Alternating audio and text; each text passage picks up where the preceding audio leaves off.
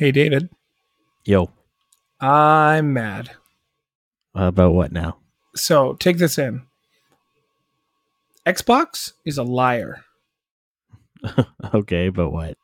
I went to install a game the other day and I got the little pop up that said, ready to start. And I felt like Homer Simpson after I hit that button because you know what? It wasn't ready to start. It is a fucking lie. So it is it is a misleading button saying the game is ready to start because in no way shape or form was the game prepared to start and it kept crashing so when you started the game, what happened? uh, the screen went black and then it went back to the xbox main page Oh, maybe that was just a bug. and then it did it again and then at 50% i was able to play like the you could do a play now version of a game until the game's fully installed by then i was already angry so i didn't even want to play it like fuck this and i turned it off Oh.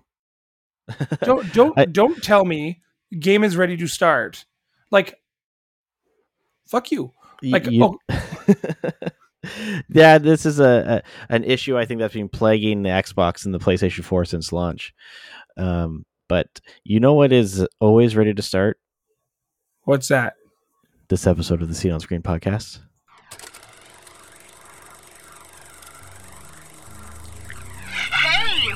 It's your favorite tabletop adventure, movie, or video game, we've got you covered. Welcome to the Scene on Screen podcast with your hosts, Sean and David.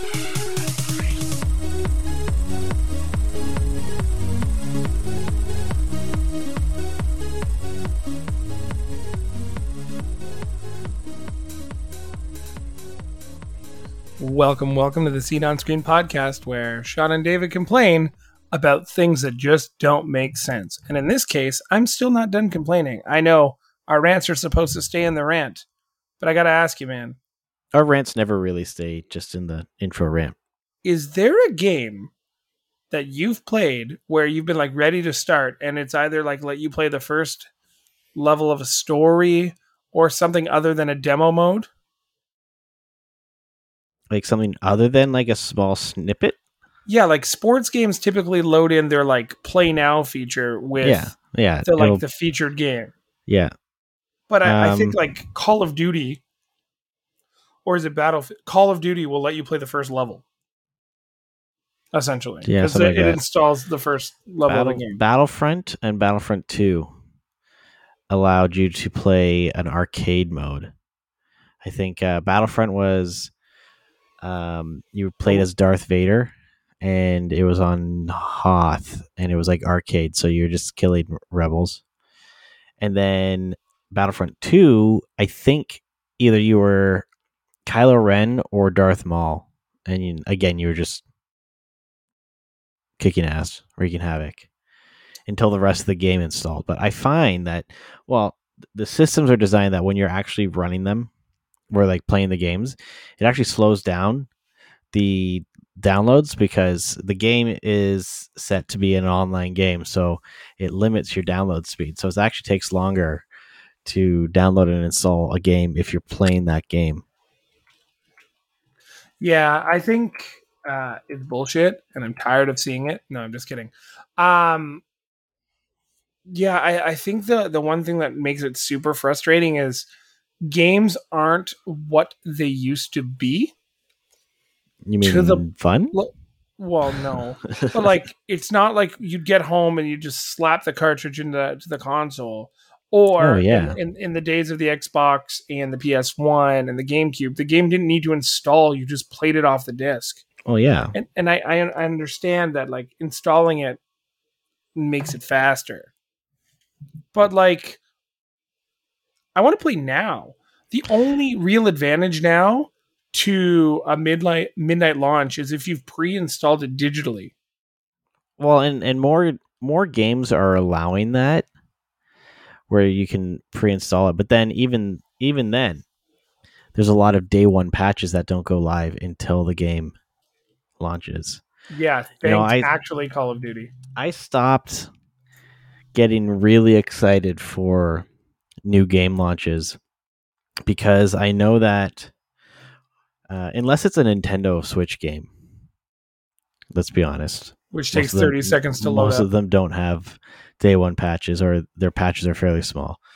Um, so like if it's a PlayStation or an Xbox game, I can get the game, I can get home, and I can clear my calendar for the rest of the day just to play that game. But I know that once I pop the game in there, I've got at least, I'd say at least 25, 30 minutes before I can actually start playing it. Because even if there wasn't, even if the game install itself wasn't very long, there's always going to be a day one patch, and and and they're always significant in size. Um, like, uh, what was the one that I just recently bought? Um, Mass Effect Legend Legendary Edition, right? So that was the Mass Effect trilogy.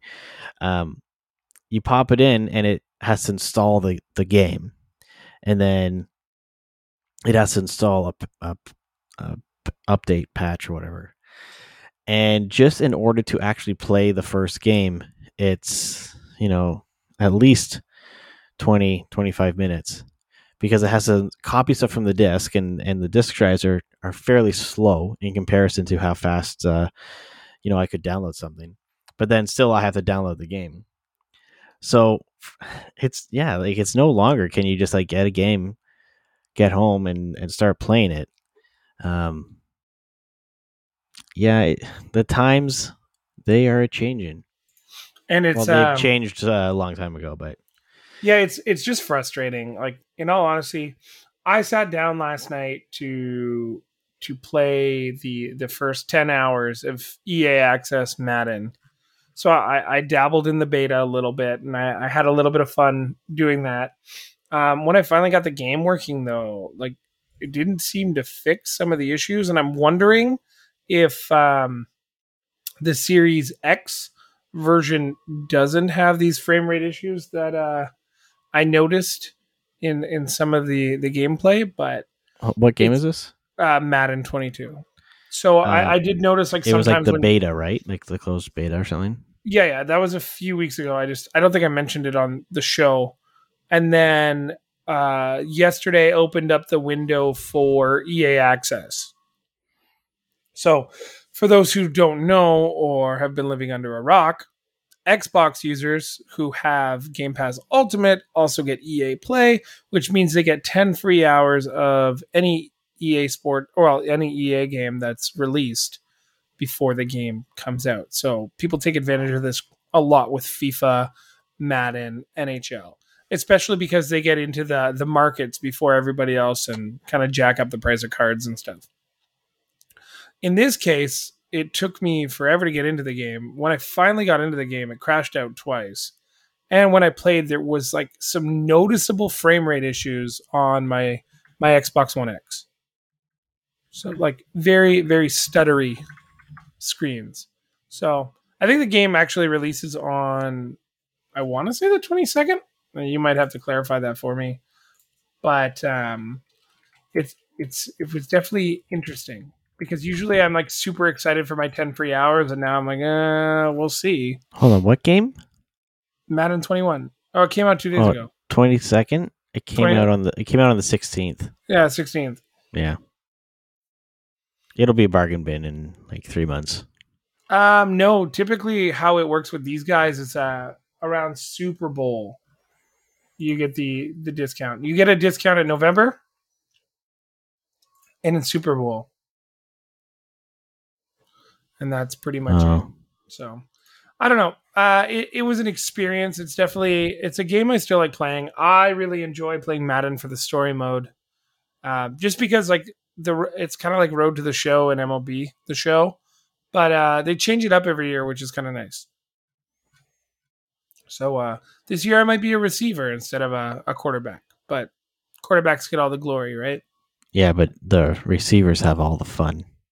Yeah, because they get to they get to get tackled when they catch the ball. Yeah, if you're into that. So uh, what have you been playing? Um. Nothing. Yeah, it's too hot to game, right? Well, Like, it's not we- even that. I'm just being really tired Tired from doing nothing. from work. Work is uh work is draining my life force. I tell you. You know, mean- I I have I have a vacation coming up in a few weeks. And you know those like the, the you know, it, if you you have vacation, you know, in a month, it's like, oh, not that big of a deal, right? Every day is just kind of like any other day. But then as your vacation starts creeping closer and closer, the days get harder to you just like want it to happen, right? And I kept thinking that I was going on vacation next week, but it's actually in two weeks. So it's like, oh my god! But Oh, vacation brain is set in, eh? uh, it, yeah, it's starting to happen, and and it's making the days at work longer than they or feel longer than they are. Um, but yeah, I actually, I don't know. I'll be I'll be gone for a week. We won't have a show that week, unfortunately, to all of our listeners. That's going to be like the what the, the first week of September. Uh, I think the second week of September. S- Yeah, it depends on how you feel about the weeks. Is Oh, half truth. a week? Does half a week count as the first week, or is it like the whole first week? Yeah. Anyway, I, so I, I guess, but uh, you answered my question from earlier. We are going on a one week vacation. yeah, I decided right now, executive decision. So, uh, although I did buy a meat grinder, this is completely unrelated to most things that we talk about. I bought a meat grinder finally. I wanted one for a while, like a good, uh, you know, one that c- hooks up to your like your KitchenAid blender and stuff like that. You know those ones, right?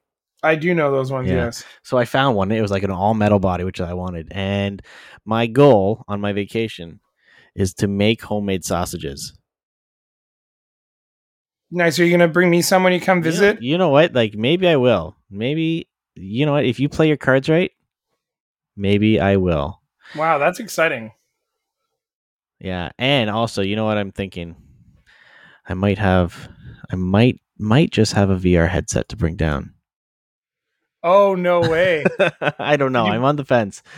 So this is a, a great segue because you want to talk about some VR stuff. oh, don't buy this game. So okay, so I know for all of our listeners who remember, you know, back when Sean bought his what is Oculus Quest two headset, and I uh I bugged him about, you know, it's going to start collecting dust. Well, I went over there. I was at his place uh, a few weeks ago for one of our adventures, and I tried it. And you know. I have had I've used multiple different VR headsets, so I understand the experience, right? But uh, there's just something about this one being completely wireless and not being tethered to anything, which is actually kind of nice. So, yeah. It's you know, um I, I dislike the fact that you have to have a Facebook account. Like you can't use it without a Facebook account. Um, but you know, that's I guess the nature of the beast nowadays. it's funny because we now have like a little VR chat on Facebook. And I like I don't use Facebook very much either. I use it for like a few little things here and there and like some groups that I'm in, like group chats. But um, when it comes to actually like using it for that, it's so much like it's so annoying trying to like talk on WhatsApp on your phone while you're looking through like the nose hole. Oh, you can wanna- use you can use Facebook like Messenger in your VR headset. Yeah, it's the only way you can like share images, which I learned the hard way because Oh, I was trying to send a screenshot to somebody, and the only way you can do it is sending it through Facebook. Well, that's if I guess that's if you're playing a game that is installed on the headset, right? Like Well, if you're the only tethering, It's the only chat function. uh, if you were tethering to your computer via like Steam, like if you're playing a game that a VR game through Steam or Viveport or something like that, then you'd you'd be able to technically hook up to other systems, right? Yeah. Like Well, use as you Discord know- or whatnot. But the The room I game in on console and PC is far too hot to play VR. Like it would be awful. But uh, I I played Disc Ninja the other night. so what is so, Disc uh, Ninja? So a few of my friends uh, that I play VR with uh, know I love playing disc golf, which is really nice. Mhm. I, I'm in a I'm in a working beta right now for a disc golf game. I've downloaded another one called Off the Chains, which isn't terrible. Um, and then Disc Ninja has kind of come out, and it's this this disc golf game where you're in Japan, and all you have to do is throw these discs uh, onto like random spots towards a dragon.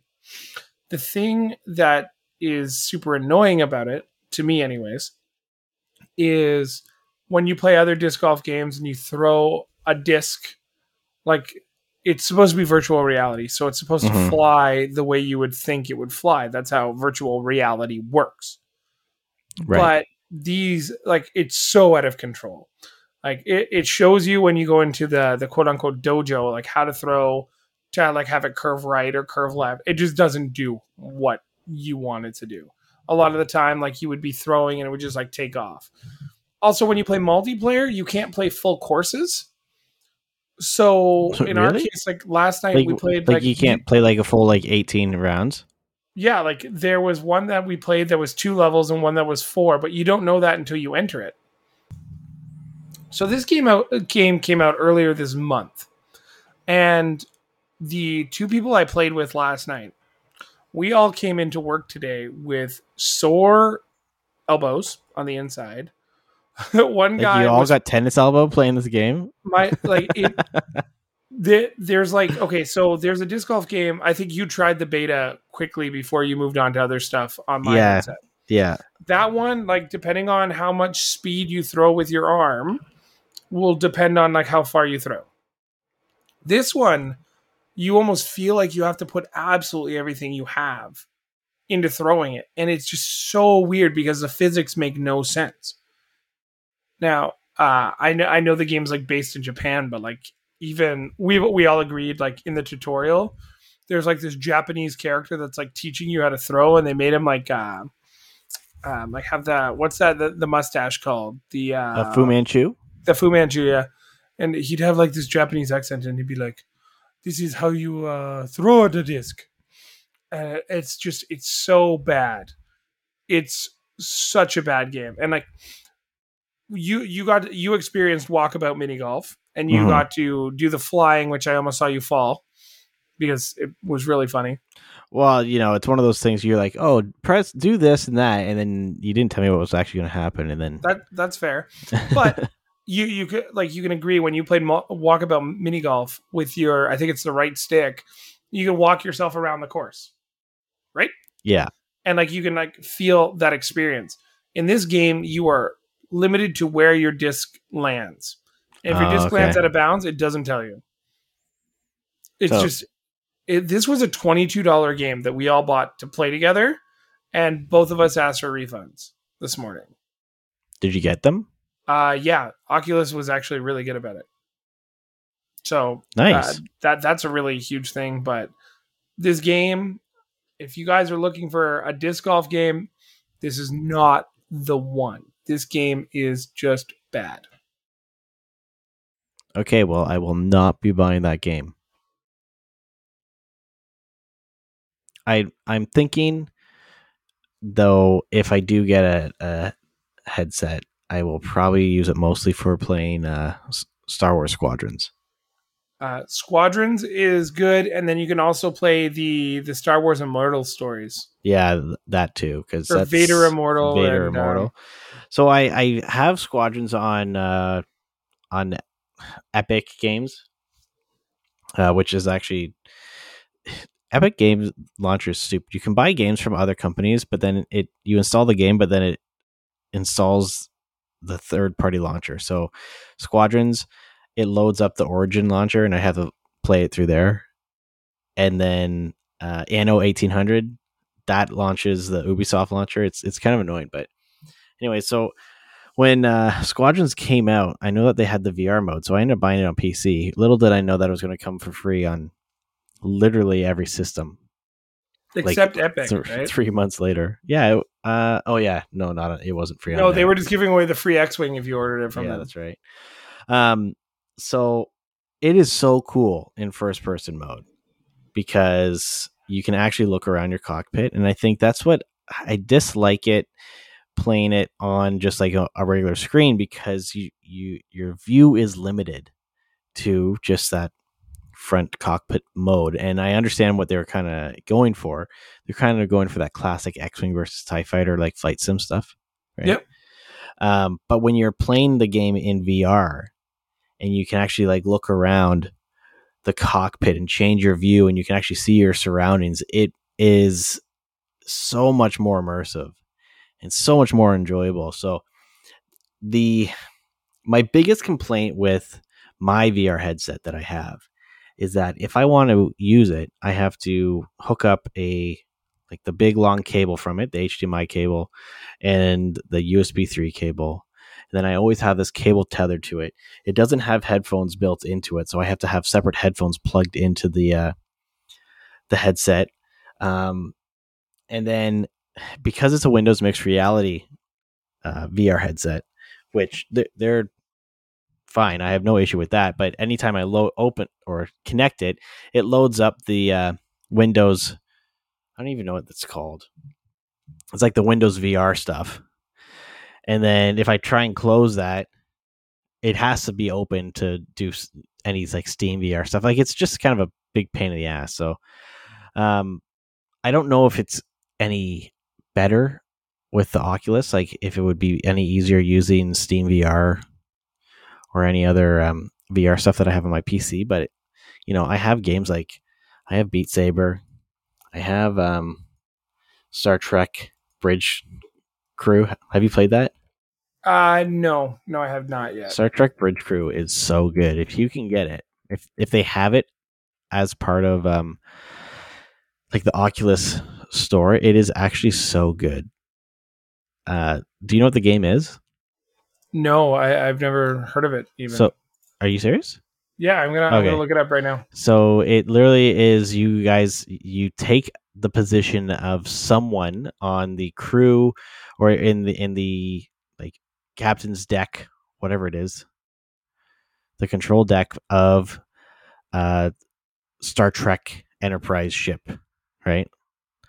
And every, well, there's like one person is like the weapons specialist, one person's the engineer, one person is the captain, one person is like so everyone has to do their own little thing to get the ship to actually like to complete the missions. And you can look around and you can see everyone you can talk to everyone everyone has like their own control control boards and stuff like that. It's actually so much fun. This looks so Uh, cool. i i had it on uh, playstation vr that's where i actually uh, originally first played it.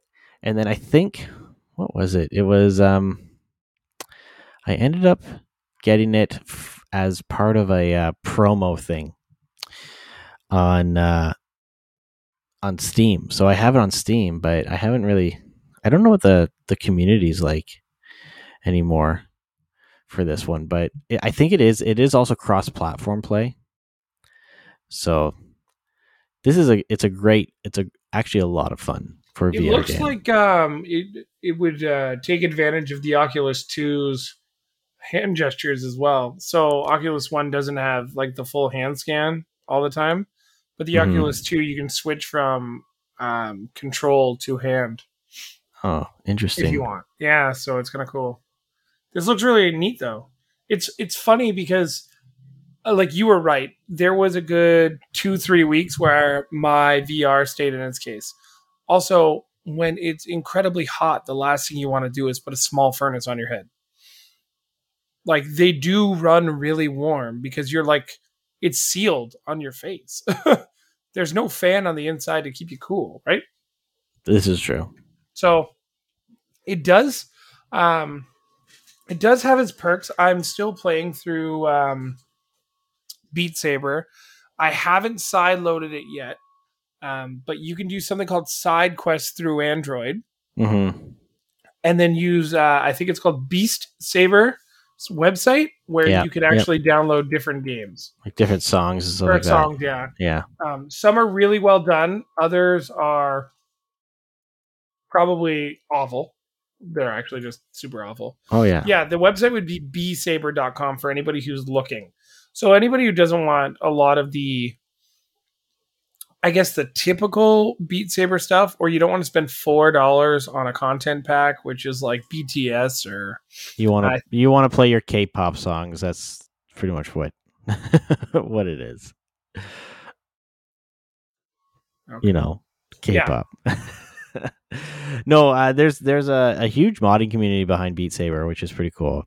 So, uh, um, but it's funny because after we after I played with your uh, Oculus, you know, I went and kind of just to look it up a little bit, get some um, third party input on how it is, you know, just get some community feedback. And I noticed that there was a recall. And within pretty much like the day, one or two days after um, we had hung out, there was a complete and total recall in North America, so United States and Canada, um, for all of the Oculus Quest 2 headsets. Uh, it was a, I guess, a voluntary voluntary recall. I guess some people were having some allergic reactions to the, um, like the foam padding. So they recalled them, and they were including now that they're like repackaging them and including a silicone face covering thing, which uh, you can also you can contact them. Did you request a free one? Yeah, and I already had um, a silicone cover for it, anyways. Good. So yeah. So really, you really get didn't matter. To you can get another one, but uh, and then they're also saying that they are increasing the, the storage size of the the base model. So you you got this what sixty four gigs? Yeah, and Yeah, I think so they're making them all. They're like doubling it, so one twenty eight for the same price, which is um, which you know quite honestly is probably the best value even at the sixty four, like just the one that you got, you know, three ninety nine. That that is actually a great price, but then also you know, it's owned by Facebook, so they're making that extra money somewhere.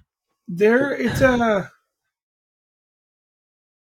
um, it, it like I don't care that it's owned by Facebook as much as uh as much as it seems like it's this huge thing. I mean, it's just their ecosystem. You don't really notice it. You're not. It's not really thrown into like your face or anything, right? So it really doesn't like. It's, Well, it's, I, th- it's, it's not I think annoying. some of the, I think some of the problems is that if someone has their Facebook account hacked or banned, right? We'll just say banned because they posted something on Facebook and or even if their account was suspended, right, for any reason, um, then they lose access to their Oculus account. They can't use the headset, and that is probably one of the biggest complaints and concerns that people have um, if you disable your Facebook account, just like temporarily, you can't use your your headset. you can't use any of the online features, but you can still play the games. No, you, you no, you can't. You lose access to your games as well.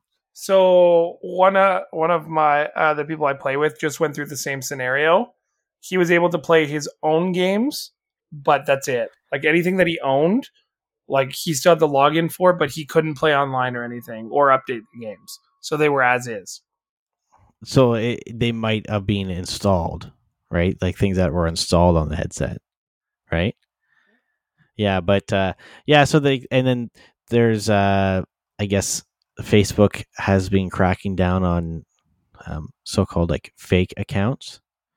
So there's people, a lot of people who don't use Facebook, but they ha- had to make a Facebook account to be able to use the Oculus and set it up and purchase things.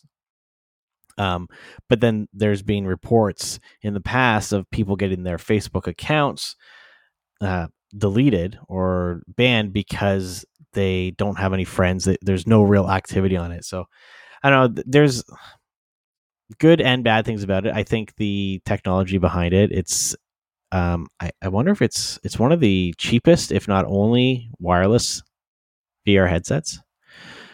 Um, but yeah, I, I probably will eventually pick one up just just for the fact that I can play it wirelessly connected to my PC. Yeah, you're you're you're really gonna love it. The investment's great. Plus, you and I could just play mini golf or Demeo online and just hang out in the virtual world. This is true. Uh, what else do we got today? Um, I, I I don't really have any more games I want to complain about, but uh, we should talk about these these movie um, subscription services that are coming out. Yeah, there's there's a, a few. Do you want to uh, enlighten us? All right, friends. Have you ever thought, hey, I would love to pay a monthly subscription to go to the movies? Well, then, our good friends at Cineplex Odeon and our friends at Landmark Cinemas have the deal for you. Cineplex has released the Cine Club. It's the movie lovers monthly membership. And in September, Landmark Cinemas is releasing Landmark Extras, and their tagline is "Get more of what you love."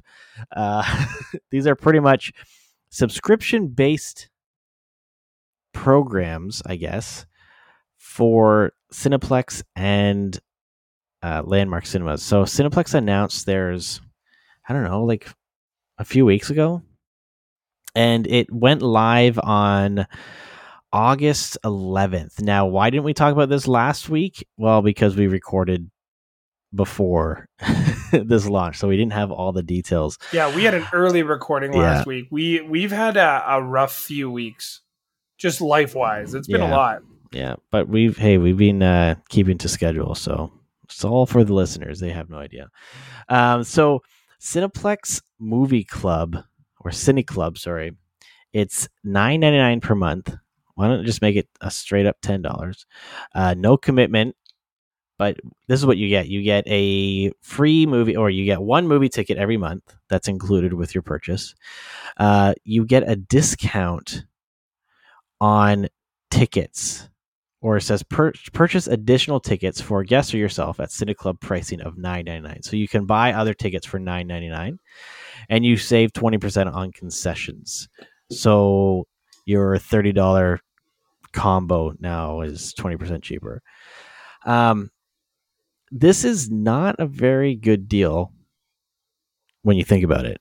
No, it's $120 for 12 quote unquote free movies at general admission. Yeah, like and as far as I know, let me see. Can I see the? uh Do you, do you remember back in the day when you could go to a, like a Blue Jays game and the the person would always yell like beer, buy one get one. That didn't mean buy buy one get one free. That was buy one beer you get one beer.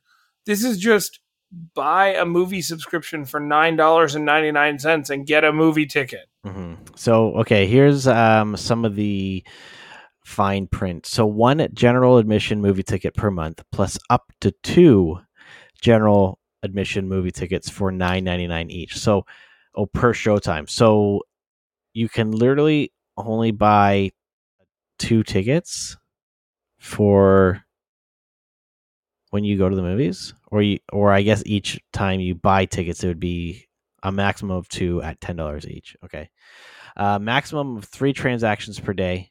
Not valid for Cineplex events, performances, non-feature film presentation, special events or series. Here's the kicker: applicable surcharges applies to premium performances. So 3D, 4DX, Ultra AVX, IMAX, D-Box, VIP, and ScreenX. Um. So again, if you want to see what's like what's a big movie coming out? Oh, Top Gun Top Gun Mavericks or Maverick. If you want to see that on IMAX and you have your your movie your Cine Club subscription, well, you're gonna have to pay another like four dollars for that uh, IMAX experience. And you know what? You might as well just buy the IMAX ticket itself for the same price. No, it's $17. Is it? Oh, I think still so. you're only saving a, a few bucks like really it's not um it's not worth it when you think about it like back like pre-pandemic there was some other movie uh subscription services that did not last very long but they were great because they w- had like unlimited movies per month right like you could go to i think or i think one of them in that was short-lived in canada i forget what it was called though uh, you could go to a movie every day, one movie per day for a month.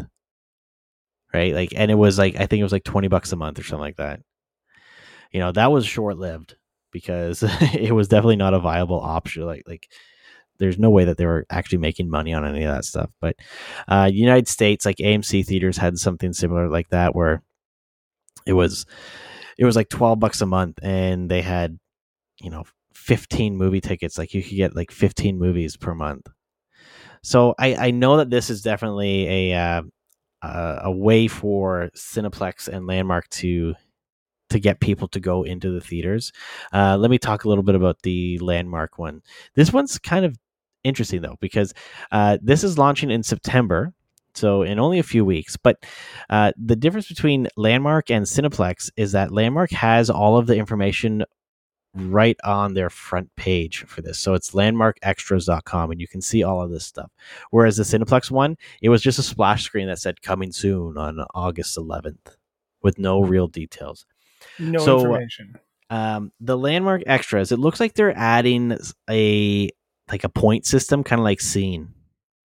So they have a free tier, which is just their movie fan tier. It says uh, five extra points for every one dollar spent on eligible admission and concession purchases.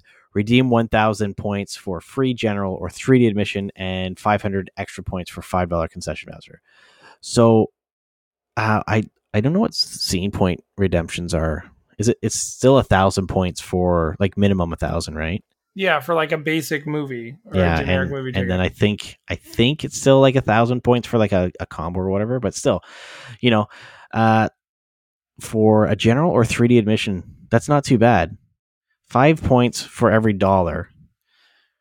So, you know, you have to spend a hundred dollars. The the the fact of the matter is neither of these seem like they're at like either lucrative or like at least when you're looking at the landmark one ten dollars a month to be in the the movie club gets you one admission uh your monthly admission credits roll over if not used but it does not say specifically if i could like save one and give one to like somebody. So i could like take somebody to the movies every other month Well, There's- technically you could, right? Like if it if it's um there's probably some Rolls over. limitation saying it's just for you not no, I I doubt that, right? Because um All right, let's get the fine print. I'm looking Oh, for it it. Hasn't started yet, so I can't Yeah. really. Well, so there's a, a there's a cent a middle tier called the Movie Insider. This one's twenty dollars a year. So this is interesting because you get one free movie ticket per year, but it's uh seven point five points for every dollar. So you're getting fifty percent more. So essentially, you have to spend hundred dollars to get a free movie ticket, whereas in the free tier, you have to spend uh two hundred dollars to get a free ticket right? So uh, the movie club pretty much is very similar to the Cineplex movie um, subscription thing, except the main difference from what I can tell is that the landmark ones, if you don't go to the movies uh, in a month and use your credit, it rolls over to the next. And my guess is that the way that their system works is you have to redeem them online. And I don't know unless they would stop you from redeeming two t- two of your free credits um, for the same movie. I, I can't see them really doing that. Um, they still have the uh, member price admissions at the discounted rate, same tr- same limitations as um, Cineplex. It's a limit of two per transaction, um, five points per every dollar you spend. So it's actually you're earning less points but you're also yeah you're earning less points for this one and you're paying Well- more If you are a member of Scotiabank, you earn one scene point for every five dollars you spend on everyday purchases, and five times the points when you use your debit card at Cineplex. So if I'm a Scotiabank customer, not necessarily at Landmark, but at Cineplex, I don't need the card. I don't. I get the free movie all the time, anyways, because I'm spending money on a regular basis. Like I would have everything come off my debit card. Like, oh, bill, debit card, free scene points. well it's even more if you have um like the scotia one of the scotia scene credit cards. Um, yeah one of my one of my one i think it's i think it's more points. Because one of Uh, my buddies has that and he uses that credit card for everything and he just pays it off. And i think the last time like pre pre pandemic like the fir- when we went to the movies he had like 32 mov- free movie tickets or en- enough points for like 32 movies because he uses his credit card for everything and just pays it off that way. That guy's a savage. Yeah yeah he is But I mean, now, like we're sitting here going, like, when when are we finally going to go to the movies? We were talking about going to see Free Guy And the only way that I think the other half is going to be comfortable going to see Free Guy is if we go to the drive-in. Now, unfortunately for us, this week the drive-in has Fast and the Furious and then Free Guy, and she doesn't want like that's a perfect drive-in night for me, Yeah. but that is not an ideal night for her. And she's like, "Well, I don't want to fall asleep through the first movie because that like that's not comfortable." So like we're we're easing our way back into the movie theaters, Mm. I guess. Uh yeah, like I've already been to the movie theaters. I'll probably like I'll probably go again. There's uh this new movie that comes out on the 20th, so the day that this episode launches called Reminiscence. Nick Bannister, a private inde- investigator of the mind, navigates the dark, alluring world of the past by helping his clients acce- access lost memories. Living on the fringes of sunken Miami coast, his life is forever changed when he takes on a new client, May. A simple matter of lost and found becomes a dangerous obsession.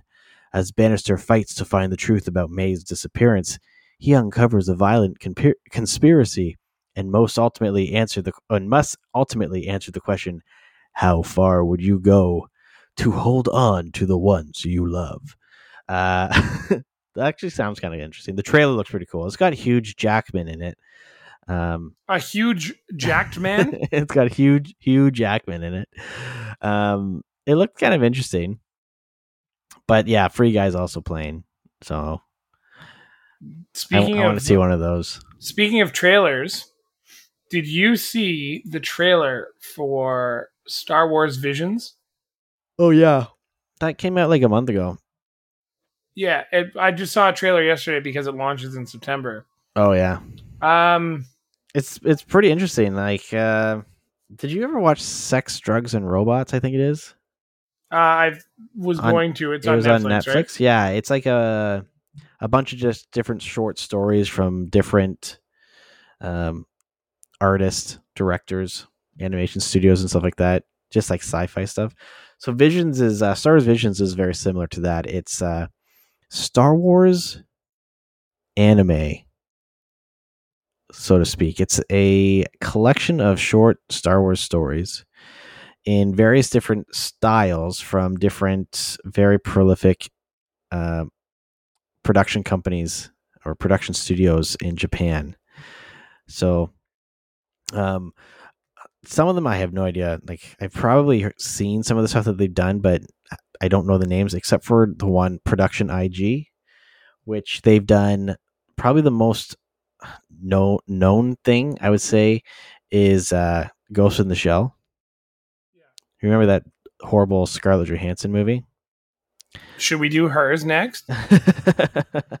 um, so they actually had they've done a ton of uh, movies and shows based off of mangas, and Ghost in the Shell was a very big one.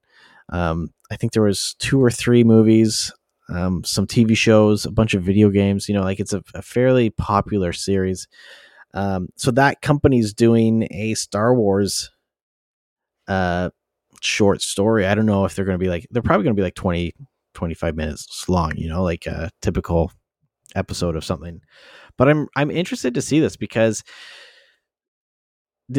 well, you saw the trailer, right? Like so you saw like the different art styles and some of the things just didn't really make like it's not the traditional Star Wars stuff that we we know You're you're right. Um, right? Like it's very different. Some of the stuff you can tell that they really took roots of, you know, the the samurai and some of them, and they have that old Japanese style like buildings and and it's just kind of it's it'll be really interesting. I'm I'm optimistically curious about it.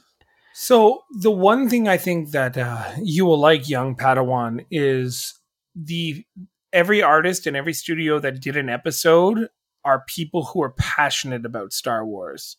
And Well, uh, yeah, that's what I- they say. I well, here's the thing. So I saw um it was a Reddit post and it was all about how they wish or like viewers wish that what if was like this. Now let me explain. So what if a lot of people do not like this new animation style that Disney's trying out here? It's very like in your face, computer animated and while it's being um like it's it's supposed to appear panel drawn or panel shifted, but it's very computer animated panel Um, well, this shifted. it's uh more cel shaded, and it looks like it looks like um the Telltale series games. Which, which Star Wars or what if? Uh, what if? So so yeah, If- let me let, let me just finish the thought there.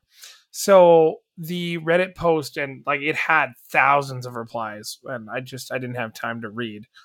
But it was you could tell Disney just made a product and they got people excited for it and then rushed it. Is the feeling a lot of the community has. I know we're about to talk about the first episode in a few minutes, but I don't mind the art style at all. I kind of wish it was a little bit more like Invincible, like the Kirkman style Mhm. drawings, where it kind of brings back like 1990s Batman's um, kind of paneling. Mhm. But what if it definitely has a unique art style? This would be like saying Clone Wars has a unique art style. And the first few episodes of Clone Wars or Bad Batch, depending on what you got into first, looks different than traditional cartoons. Even Avengers Assemble looks different than traditional cartoons. Right? Yeah. So when you look at something like Visions, the traditional anime look is the thing that you see the most. But there's also some other stuff in there that looks cool. I just I can't see this style grabbing my attention this uh explicitly, you know? Well, like, eh, and ultimately comes down to to the stories. You know, if the the story is compelling and interesting, then you're going to watch it. But if the story is kind of boring and it just doesn't grip you quickly, you're not going to be interested in watching it. Um, like with with what if you had mentioned like the art style, some people don't like it, and um, my significant other, who uh, will not be named, had said she was the one that said, you know, this looks like a Telltale game. This looks like um, like the Batman games and stuff like that. Those are cel shaded styled 3D animation, and it's true. It looks like a video game. Like it looks like a cutscene, really. Um, it's an interesting style, and it it it's easy to make those like shows using those systems like those 3d animated stuff. It's not super detailed um and this is how they're going to make content quickly and they can make make different stuff easily. Um with that being said is it for everyone? No because it kind of comes off as more of uh more cartoony not cartoony but like more i would say kid friendly than what we're used to in the marvel uh, movies right? Like the the marvel movies and the tv shows like yes they are technically kid friendly but they still have those like adult elements to it you know? Like you feel like you're watching a show or a movie made for your demographic whereas the what if series much like you know clone wars and star wars rebels because of their art style they inherently feel like they're made for a younger demographic A little bit. And like with Clone Wars, it looks like it's for kids, but it's actually like Oh, fairly adult driven. this yeah like i don't want to spoil it for you because i know Don't, that you're don't. I'm I'm halfway through season two. I'm plowing. no no i know i don't want to spoil it for you but i think it's like right around season four where like shit starts to get crazy and yeah it just gets it just gets nuts So um in in respect to to what you're saying, and especially with the Avengers, are you familiar with the the Avengers Assemble art style or the series on Disney Plus that used to run on like Netflix?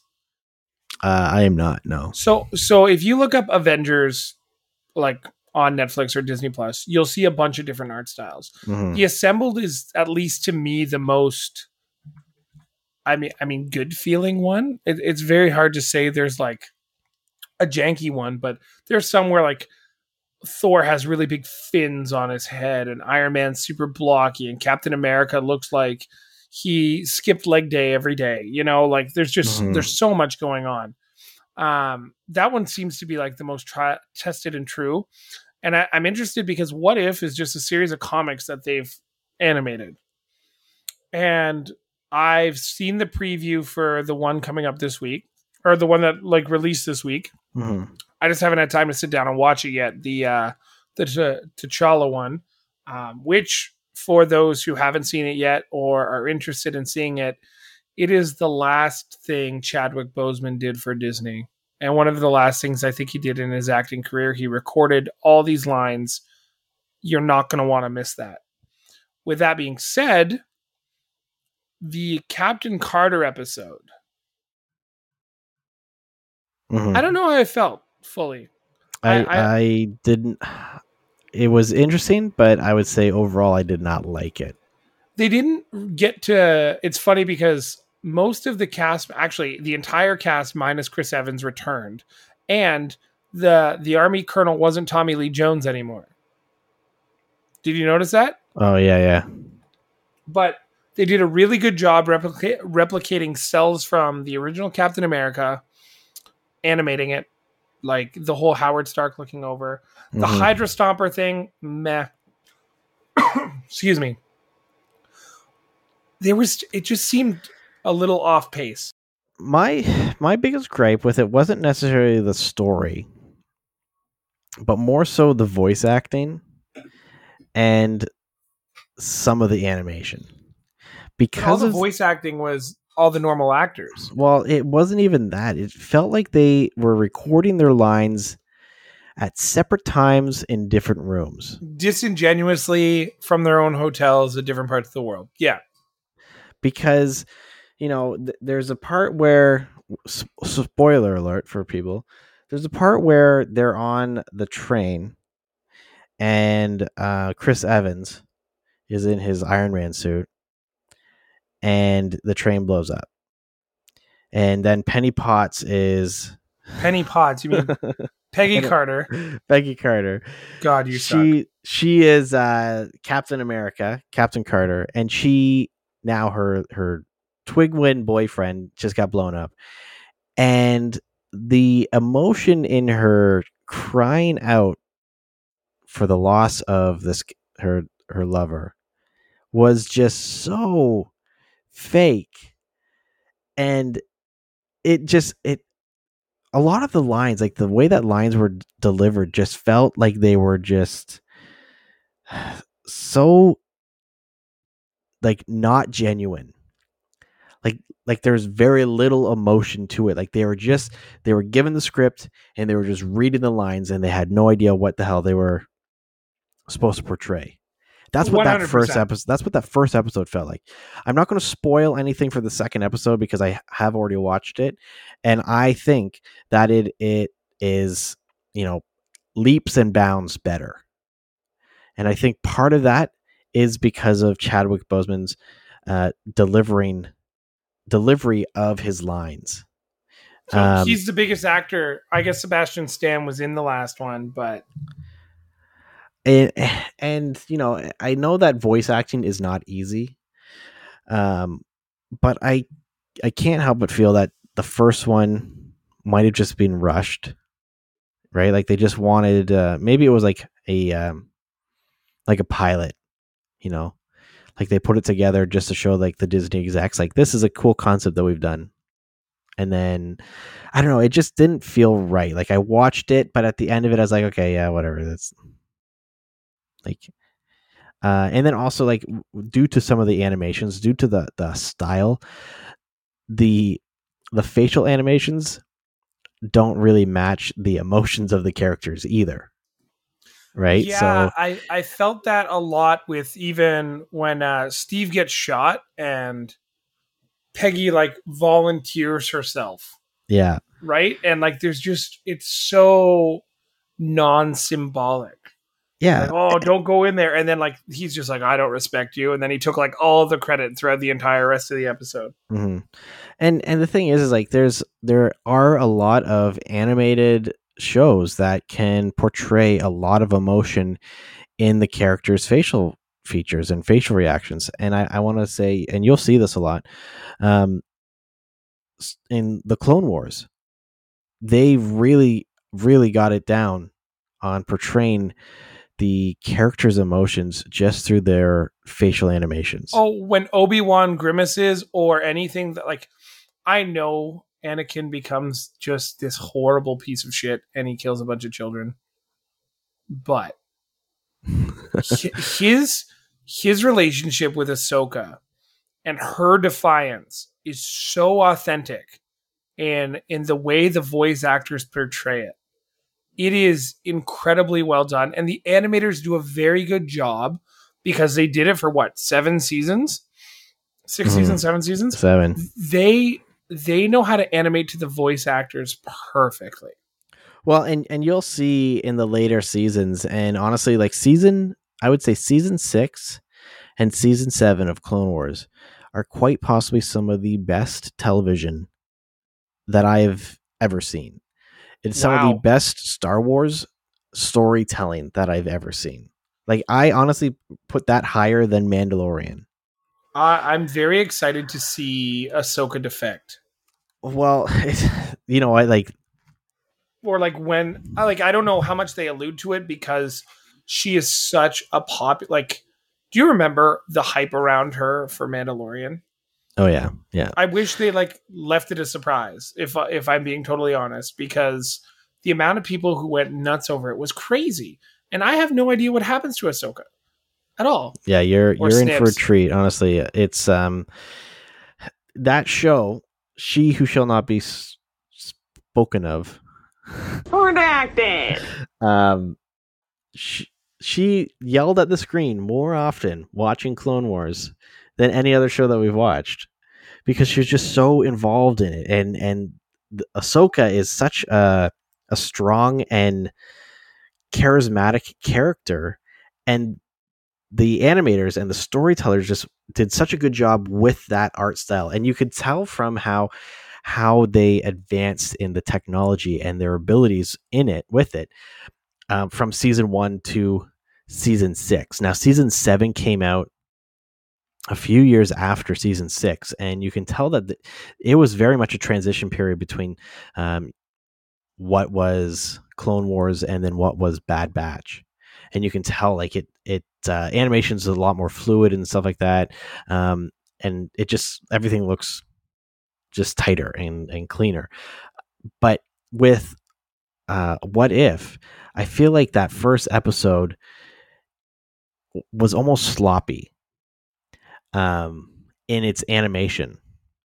And I don't know if it was a like the style that they were going for, but it really did feel like a video game cutscene from 10 years ago where the the mouths don't really work with what they're saying and the facial features and the facial reactions and all the, that stuff doesn't really match the emotion of the character.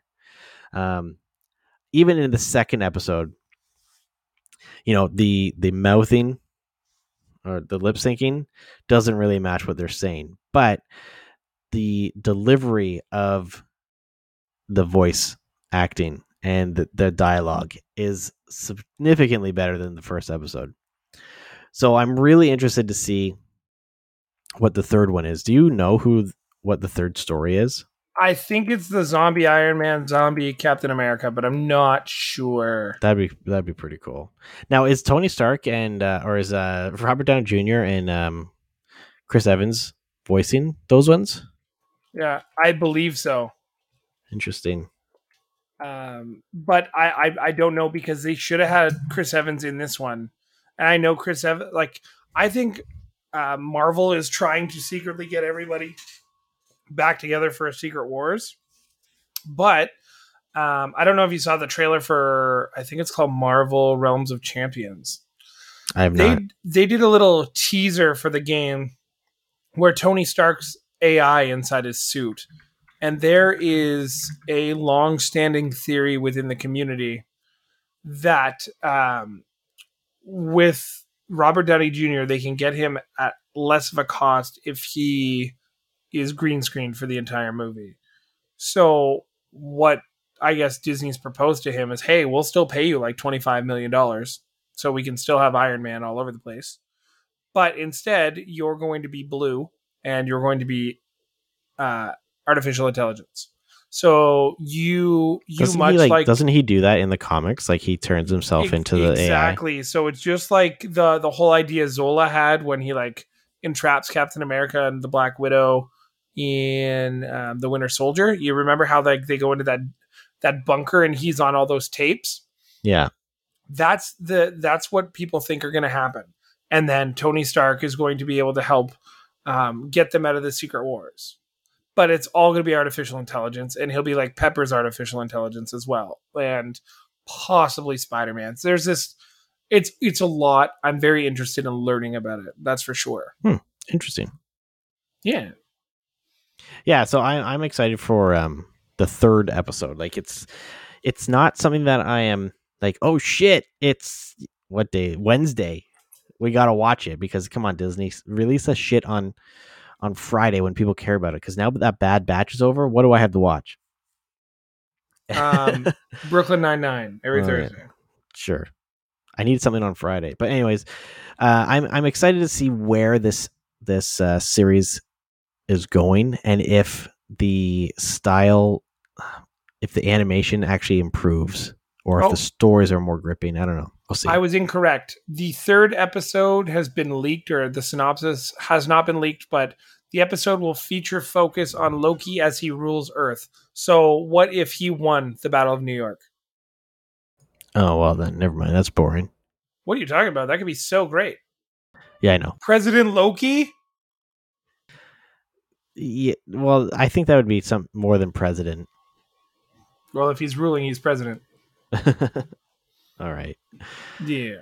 Well, we want to know what you guys think about what if and everything else we've talked about today. Make sure Yeah. you follow us on our socials, of course, and catch us on your favorite podcatcher. For myself and my good friend David, Yo.